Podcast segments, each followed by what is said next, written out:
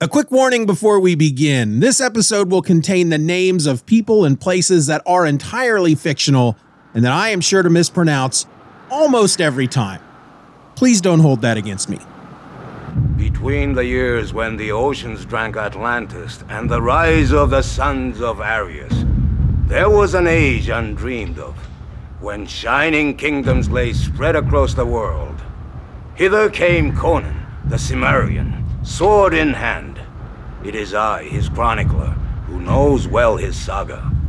Now let me tell you of the days of high adventure.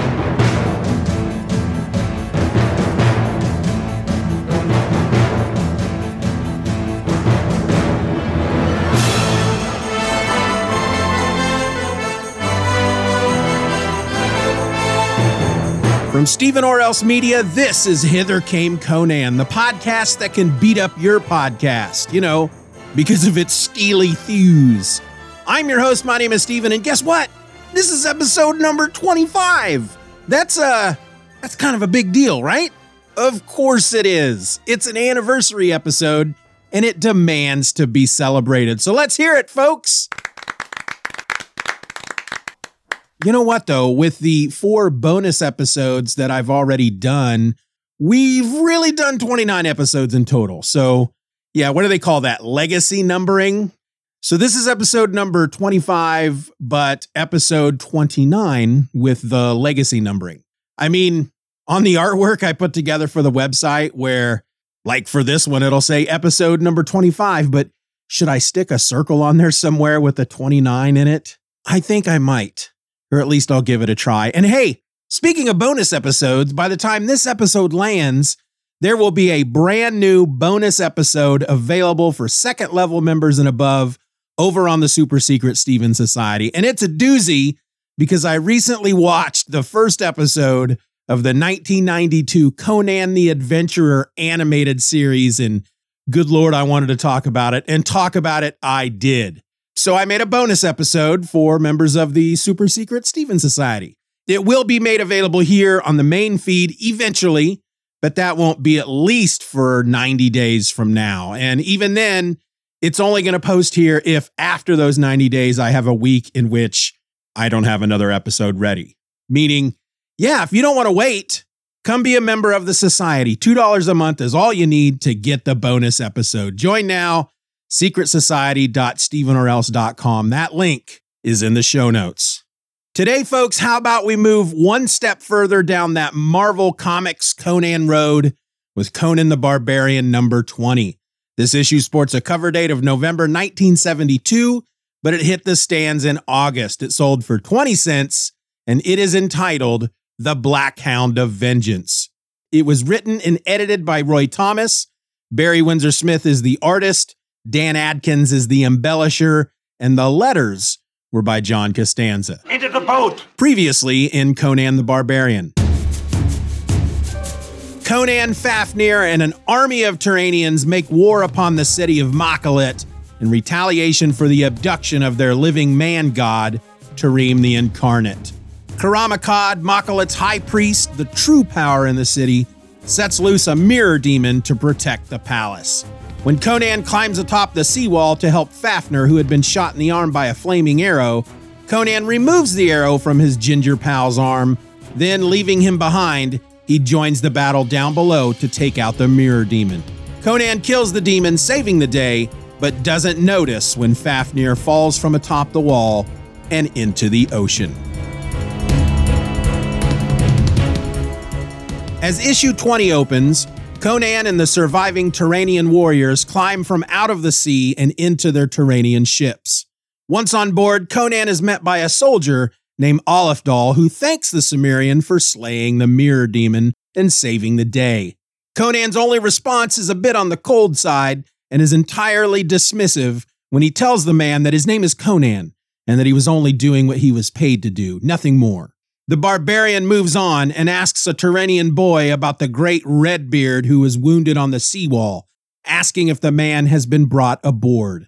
The boy tells Conan that he is on the middle deck with the other wounded. Making his way through the middle deck, Conan finds the scores of wounded men, so many that they are practically piled atop one another on the blood-stained floorboards. He soon locates Fafnir and discovers that after the Vanirman fell into the ocean, foul water saturated his wound, filling it with a deadly infection, leaving no alternative than to have his arm amputated along with the shoulder. Conan, showing that yes, he does have a tender side, holds his friend for a time and then sits with him, staying at his side and keeping watch over him until night comes and Balthaz summons him to a meeting with the prince. A meeting that promises Conan a chance to get a bit of revenge against the people of Makkalet Makkalet. and the soldiers who took Fafnir's arm. Conan, Balthaz, and a few others are to take a small boat into Makkalet where a contact on the inside has informed them that a wharf will be empty and waiting. Once the boat is tied off, they are to sneak into the city, locate where the living Tarim is being held, and steal away with him. Everything goes according to plan, except when they arrive at the wharf, they are met by guards who attack.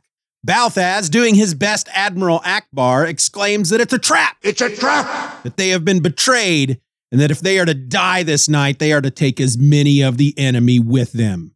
Conan, in exasperation, points out that the sides are evenly matched and that there's no reason why they should have any trouble taking out the guards. He also states that he doesn't think that this is anything more than a group of guards stumbling upon them and not a trap It's not a trap. and that they should continue forward to gain their prize and leave just a few men behind to mop up. Balthaz, reminding Conan who's leading the mission, decides to take the barbarians' advice and they head deeper into the city. We built this city. They encounter more guards along the way, and while Balthaz orders his men to kill them all, Conan ignores him and leaves a man alive to interrogate, threatening to cut off the guard's ear if he doesn't tell them where the Tarim is being held. In this racket, they selected another victim and threatened not to beat him up if he didn't pay them. The guard points them to a nearby temple, and Conan rewards him by leaving him alive. But still, so no alarm is raised, he knocks the man unconscious. Once in the temple, the four men split up to find the Tarim. Conan eventually finds himself in a room where he finds a sword in a ruby crusted scabbard slung over a large shield that's hanging on the wall. Saying the words finders keepers quietly in his brain, Finders, keepers, losers, weepers. he removes the sword and scabbard from the wall when suddenly he's caught in the act when a woman walks into the room. She calls him a thief, and Conan calls her a temple wench. Her name, she tells him, is Caissa. Meanwhile, the king is being informed that Turanians have infiltrated the city. The king, however, seems not to care, wondering aloud where his wife might be. Conan, in the meantime, is still hanging with Caissa, the temple wench, when Karam Akkad enters, summoning an undead warrior to escort the barbarian to the mountain of death in the east. Conan's not all that keen to go off with this undead warrior, and as Caissa shouts for the barbarian to flee, Conan does just that. It's after he leaves the room that we learn that Caissa isn't who she says she is. She's actually the queen. You are Mary, Queen of Scots. Conan's not around to hear this discovery, however, because he's too busy sprinting through the halls of the temple. He comes across a mirror and looking into it sees himself, but a skeletal version of himself. Conan, fear gripping his heart, smashes the mirror with his sword before moving on, finding himself in a vast room of mirrors. The walls, the ceiling, even the floor is made up of mirrors. Welcome to the Mirror World! In the middle of the room, a man, his back to Conan, sits on a throne atop a marble dais, and Conan is certain that the man is the living Tarim. Who are you? I am Mr. Susan, guardian of the mirrors. Wanting to look upon the Tarim's face, Conan creeps closer and closer until eventually he springs a trap, It's a trap! opening up a panel in the floor in which the barbarian falls through, landing painfully in a dark room below. He quickly discovers that he's not alone when a low snarling sounds in the dark. Luckily, Conan still has his stolen sword, for from out of the dark bounds the Black Hound of Vengeance, a large black dog that leaps upon Conan. Conan and the dog, which is as big, if not bigger than the barbarian, fight it out in the dark room.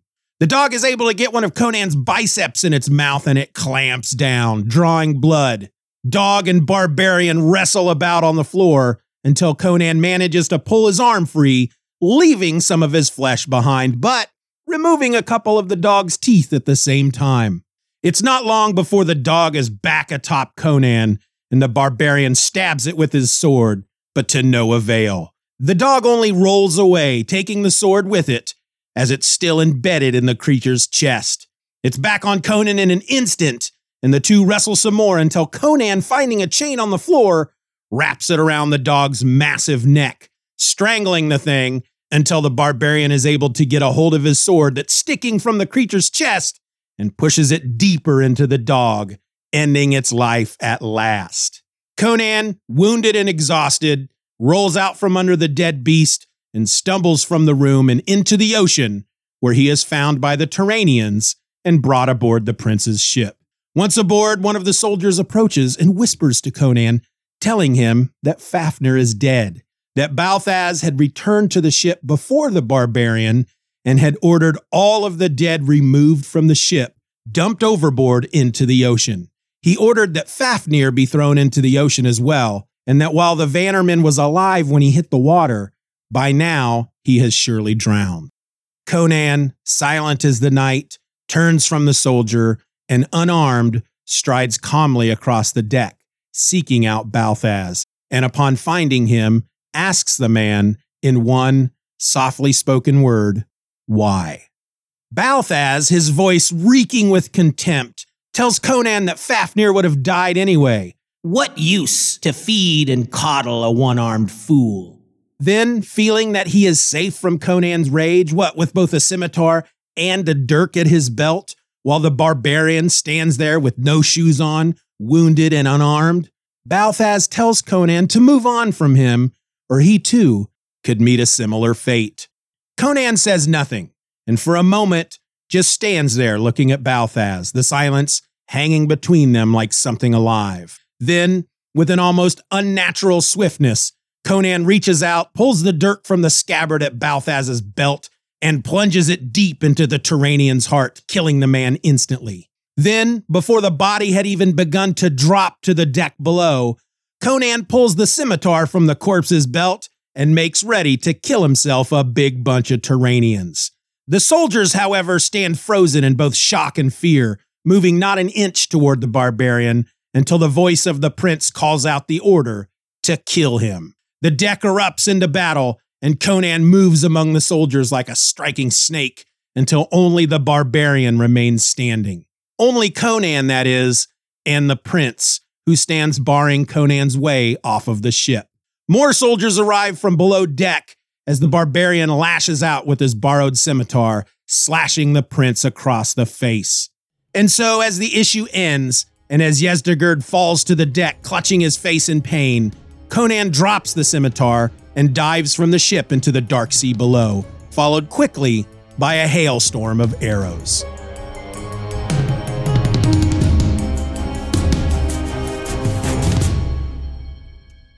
Okay, so the title of this issue, The Black Hound of Vengeance, was taken from the title of a Robert E. Howard story, The Black Hound of Death, which is not a Conan story. The Black Hound of Death was a horror tale that was first published in the November 1936 issue of Weird Tales magazine. And since nothing from the story was used in the issue, I, I didn't read it. Roy did, however, eventually adapt the story in issue 219 of Savage Sword of Conan, which was published in January of 1994, if you want to go look for that. As for issue 20 of Conan the Barbarian, you know, the one we're talking about, according to Roy, everything came together smoothly in the production of the issue. Nothing bad at all happened. It all just fell into place the way the production of a comic book should.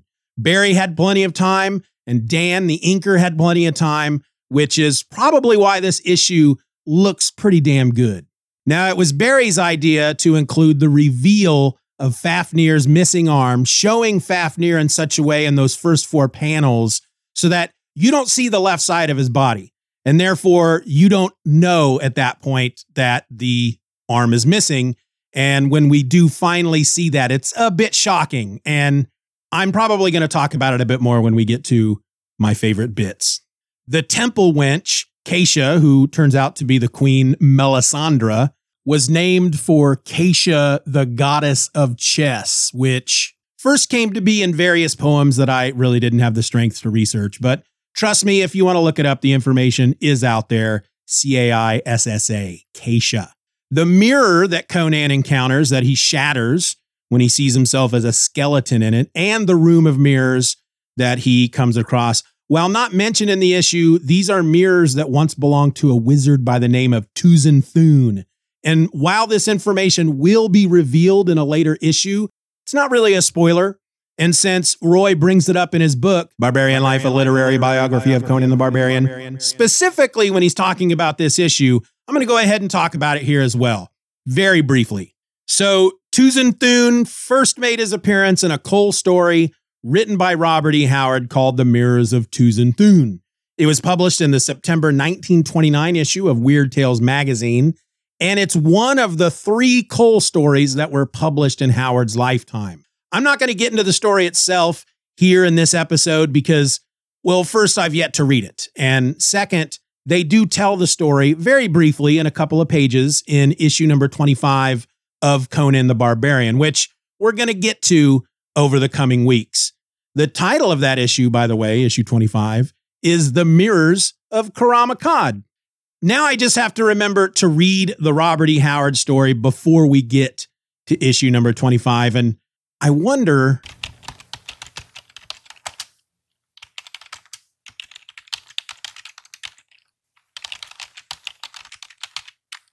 Yes, just checked. It is part of the Kull audiobook that I already own. So, yeah, got to listen to at least that one story pretty soon. But one last thing before we get to my favorite bits. Uh, actually, no, I'll save it because it happens to be another one of my favorite bits. So rather than repeat myself, I guess I should just shut up already and move on to Steeven's, Steeven's favorite, favorite, bits. bits. All right, so I always have to start with the cover, whether it's one of my favorite bits or not. This issue's cover, once again, not a big fan. I mean, I love the look of Conan and, of course, the obligatory half naked babe on the ground. They look stunning. And Karam Akkad in the background looking spooky as hell. I mean, I assume that's Karam Akkad. It looks more like a skeleton in a hooded robe, but I'm assuming it's supposed to represent Karam Akkad. Anyway, all of that looks great. What doesn't look great is the stained glass windows, which Barry seems to have a thing for, doesn't he? I haven't been keeping count of every time we encounter stained glass windows in these issues. And maybe this is just the second time, but I don't know. I feel like if he's not doing intricate lattice work in the backgrounds, he's doing stained glass windows. And really, I just don't think they look all that great here, but that's probably more about the colors for me. The Black Hound of Vengeance, the way it's leaping into the frame, not great either. Not at all. To me, to me, I feel like the back legs which we don't see because they're off panel. I feel like they're connected to a forklift back there off panel and that the dog doesn't actually move. It's just a stuffed dog and it's being driven into frame and maybe moved up and down by the forklift like in some kind of low budget sci fi fantasy movie. That's what I see when I look at that dog. So, really, I like everything about this cover except for the stained glass windows, the blue wall that they're a part of, and the blue Black Hound of Vengeance. The opening title slash splash page is gorgeous. In fact, the whole issue just looks freaking great. Roy said that both Barry and Dan had plenty of time to do what they do, and it freaking shows here. It looks marvelous. It's a gorgeous looking issue. I'm really, really happy 100% with the look of this issue from page one to the final page of the issue. And I can't say that for all of the issues going back to issue number one. The reveal of Fafnir being alive and missing an arm was like a punch in the gut. I mean, when it's revealed that he was alive, I felt vindicated. I wanted to shout out, Told you so. But then we find out that they had to take his arm. Again, like a punch in the gut. But here's the thing not only does this page look great, and it really does, so far, it's some of Barry's best work on the title, especially panel three. But not only does the page look great, we have this almost tender moment between Conan and Fafnir. And I can't help but wonder how the readers at the time reacted to this scene, especially the hardcore Robert E. Howard fans, because, well, it shows that Conan cares and not just for a woman. You know, we're used to seeing that. Conan helps a damsel in distress and kills everyone and everything that stands in his way from doing that job. But here, we're seeing the love between two dudes, brothers, really. Conan and Fafnir have grown very close over these last few issues, and Conan, seeing his friend suffering and in pain, shows that he cares and that he's there for the Vanirman, staying by his side and only leaving him when he has an opportunity to kill some of the enemy, maybe even the one who shot Fafnir. This might very well be my favorite moment of the book. And the reason I wonder how the readers at the time reacted is primarily because Roy talks about this moment in his book, Barbarian Life, a literary biography of Conan the Barbarian.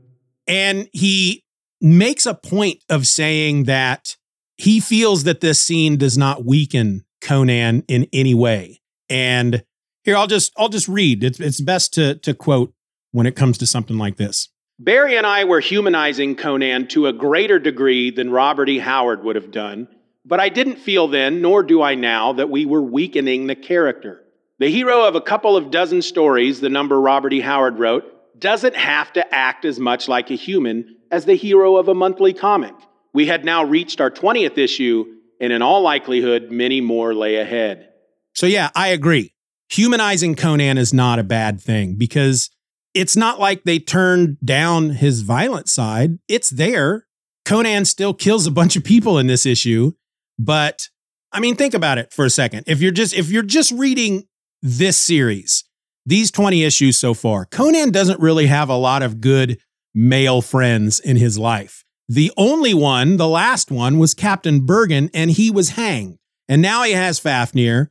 And at this point, it looks like their days of adventuring together are over.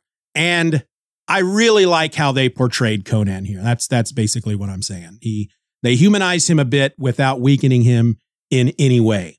I also like this bit here on the next page after Balthaz tells Conan that his hair is too long, that long hair doesn't help Conan stay cool in such a hot part of the world, and even offers to trim it for him.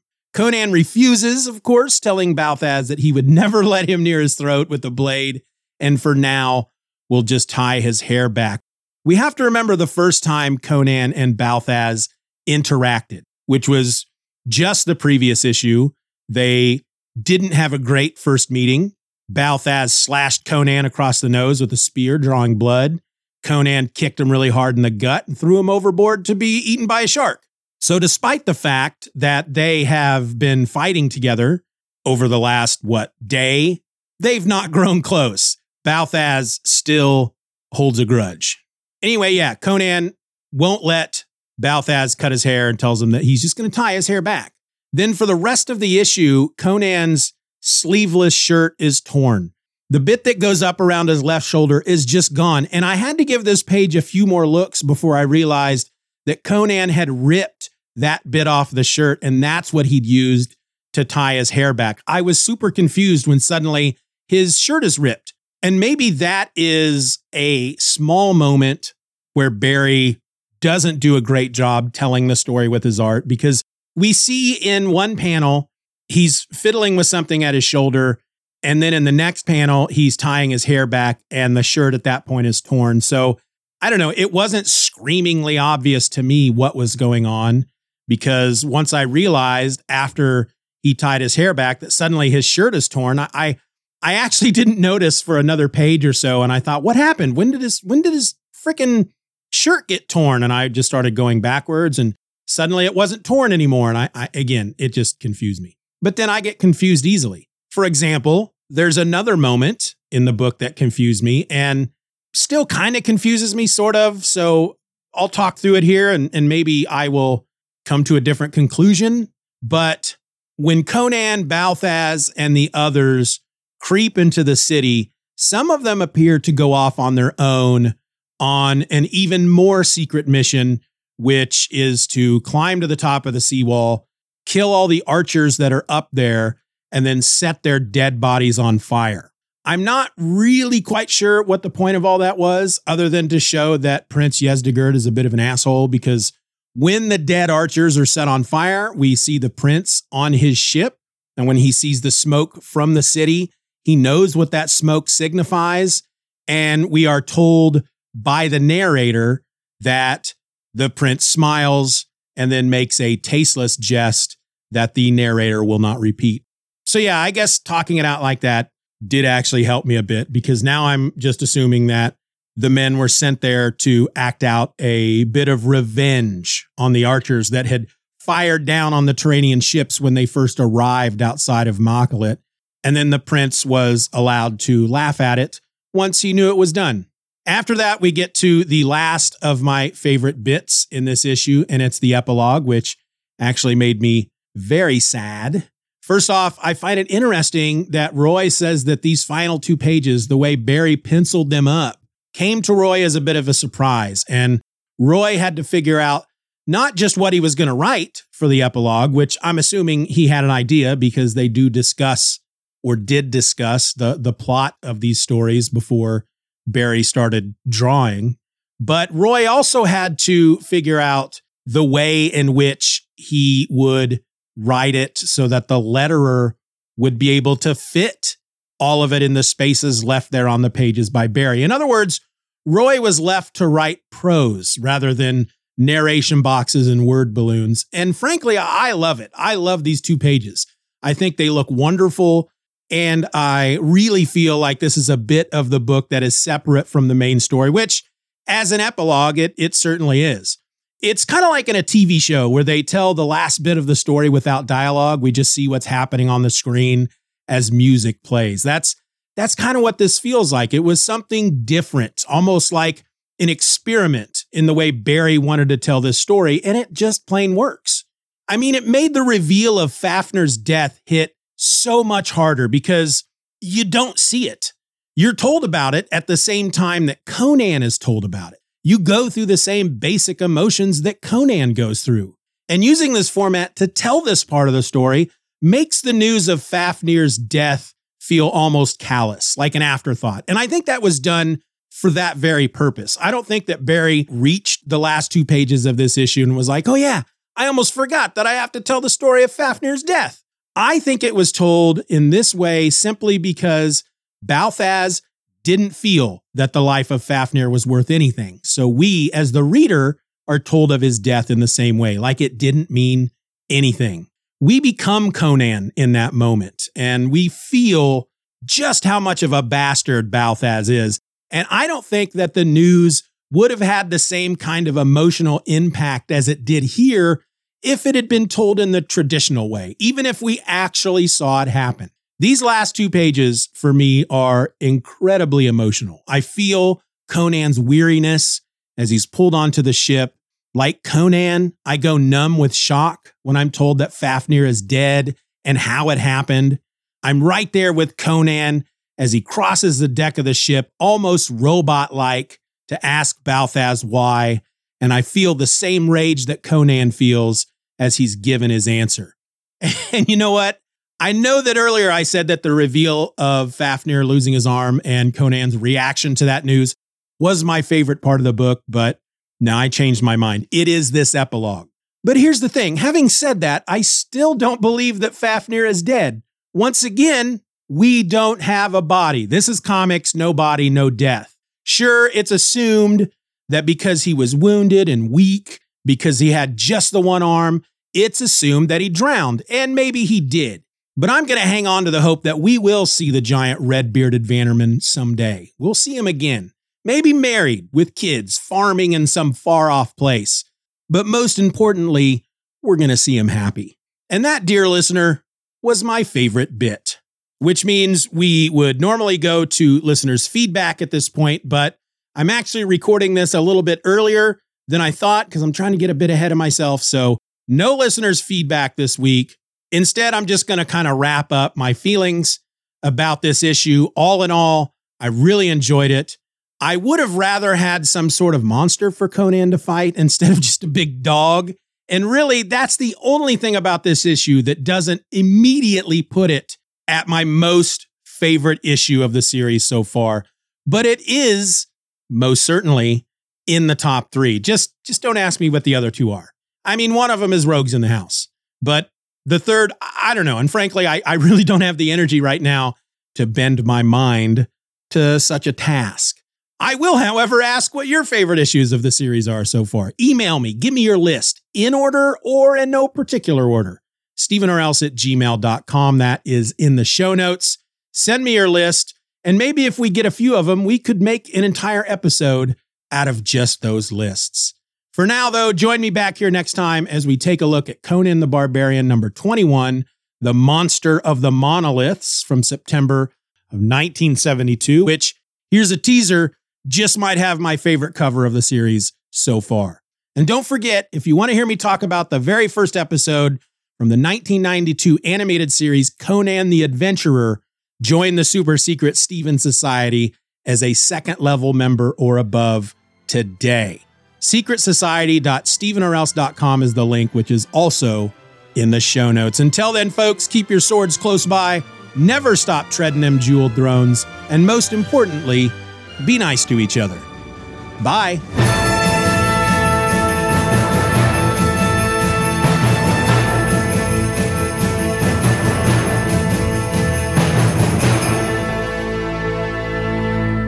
Many wars and feuds did Conan fight.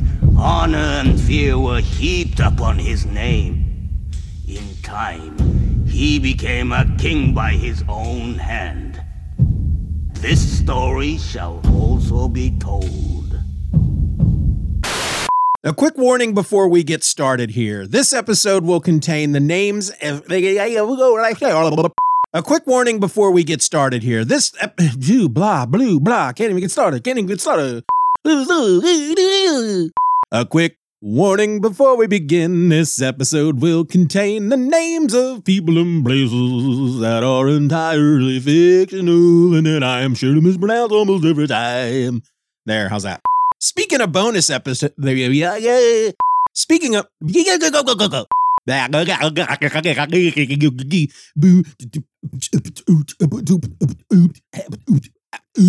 Conan, Balthaz, and a few others are to take a small boat into Makkalet where they're where they're where they're where they're wick wick book book bick bick number nine number nine number nine. Slow down, Steeven. Take a breath. Let that breath out. And now let's try again. Balthaz, doing his best Admiral Ackbar, explain.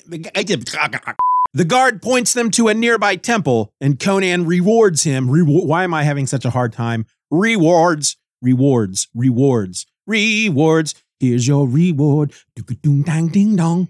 The guard points them to a nearby temple, and Conan reward. He rewards him. He gives him a big old kiss right there on the sidewalk. There, thanks, buddy. Here's your kiss. Meanwhile, meanwhile, meanwhile, meanwhile, he quickly discovers that he's not alone when a low, s- yeah, when a man comes up and says, "Hey, buddy, you're not alone. I'm with you. Have a beer. It's on me. Give me a hug and a kiss on the cheek, and we'll be buddies forever." Luckily, Conan still has his stolen sword. For f- luckily, Conan still has his face. He's got the face. He's got the face. He's got the face that makes people poop their pants. Luckily, Conan still has his stolen sword, for from out of the dark bounds the Black Hound, a large black dog that leaps upon Conan. Poop.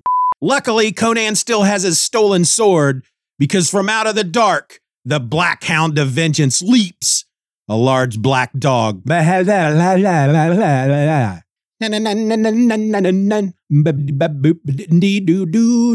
This is what I gotta do. This is what I gotta do to get my head back in the game. Then we're gonna do the same. I need another word that rhymes with name, and I'm sure it's gonna be lame. Hey ho, what do you know? Steeven's rapping with his toe. Luckily, Conan still has his stolen sword, For from out of the dark bounds the black fart head with fart faces. For from out of the dark bounds the black hound of vengeance. It's not long before the dog is back on him and Conan stabs it. It's not long before the Conan is the Conan. The Conan's on the dog and the dog is on the Conan. Everybody, Conan's on the dog and the dog is on the Conan. Everybody sing it out loud once, once, boop, boop. I just don't think I can move through life knowing that a guy named Steeven did this to me. Enough talk.